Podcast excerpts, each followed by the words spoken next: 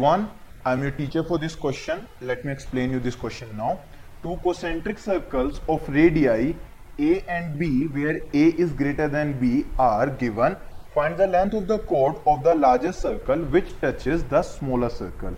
So so, question में हमसे कहा गया दो कोसेंट्रिक सर्कल्स हैं जिनके रेडियाई हैं ए और बी जिसमें से ए बी से ग्रेटर है हमें फाइंड करनी है length of the code of the largest circle so largest circle इसे हम सी वन कंसिडर कर लेते हैं। ये इसकी कोड हो जाएगी ए बी जो कि स्मॉलेस्ट सर्कल को टच करती है। सो हमें ए बी की लेंथ निकालनी है। ओ हो जाएगा सेंटर ऑफ़ द सर्कल और इस पॉइंट को हम सी कंसिडर कर लेते हैं। सो क्वेश्चन में स्टार्ट हम यहाँ से करेंगे that angle O C A ये 90 डिग्री हो जाएगा। ये वैल्यू 90 डिग्री के इक्वल है। एंगल ए यानी कि ये पोर्शन ये 90 डिग्री हो जाएगा। रीजन क्या है इसका? कि रेडियस सी और टेंजेंट सी जहाँ पर मीट होंगे, वो 90 डिग्री एंगल बनेगा। रीजन आप ऐसे समझ सकते हैं। Radius and tangent form 90 degree angle at point of contact so so, यहाँ पर एंगल सी 90 डिग्री बन रखा होगा।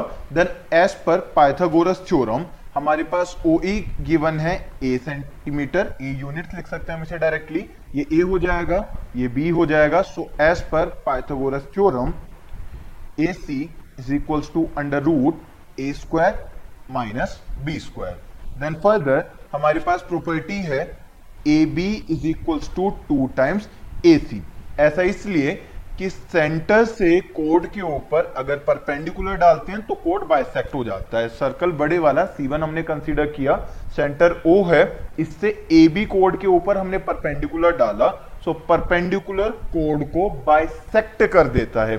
सो ये वैल्यू इक्वल आ जाएगी to into root A square minus B square so final answer हमारे पास क्या आया?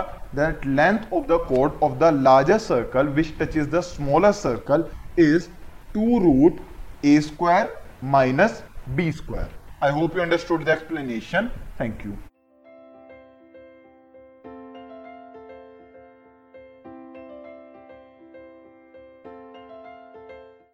this podcast is brought you by Hubhopper Shiksha Abhiyan अगर आपको ये पॉडकास्ट पसंद आया तो प्लीज़ लाइक शेयर और सब्सक्राइब करें और वीडियो क्लासेस के लिए शिक्षा अभियान के यूट्यूब चैनल पर जाएँ।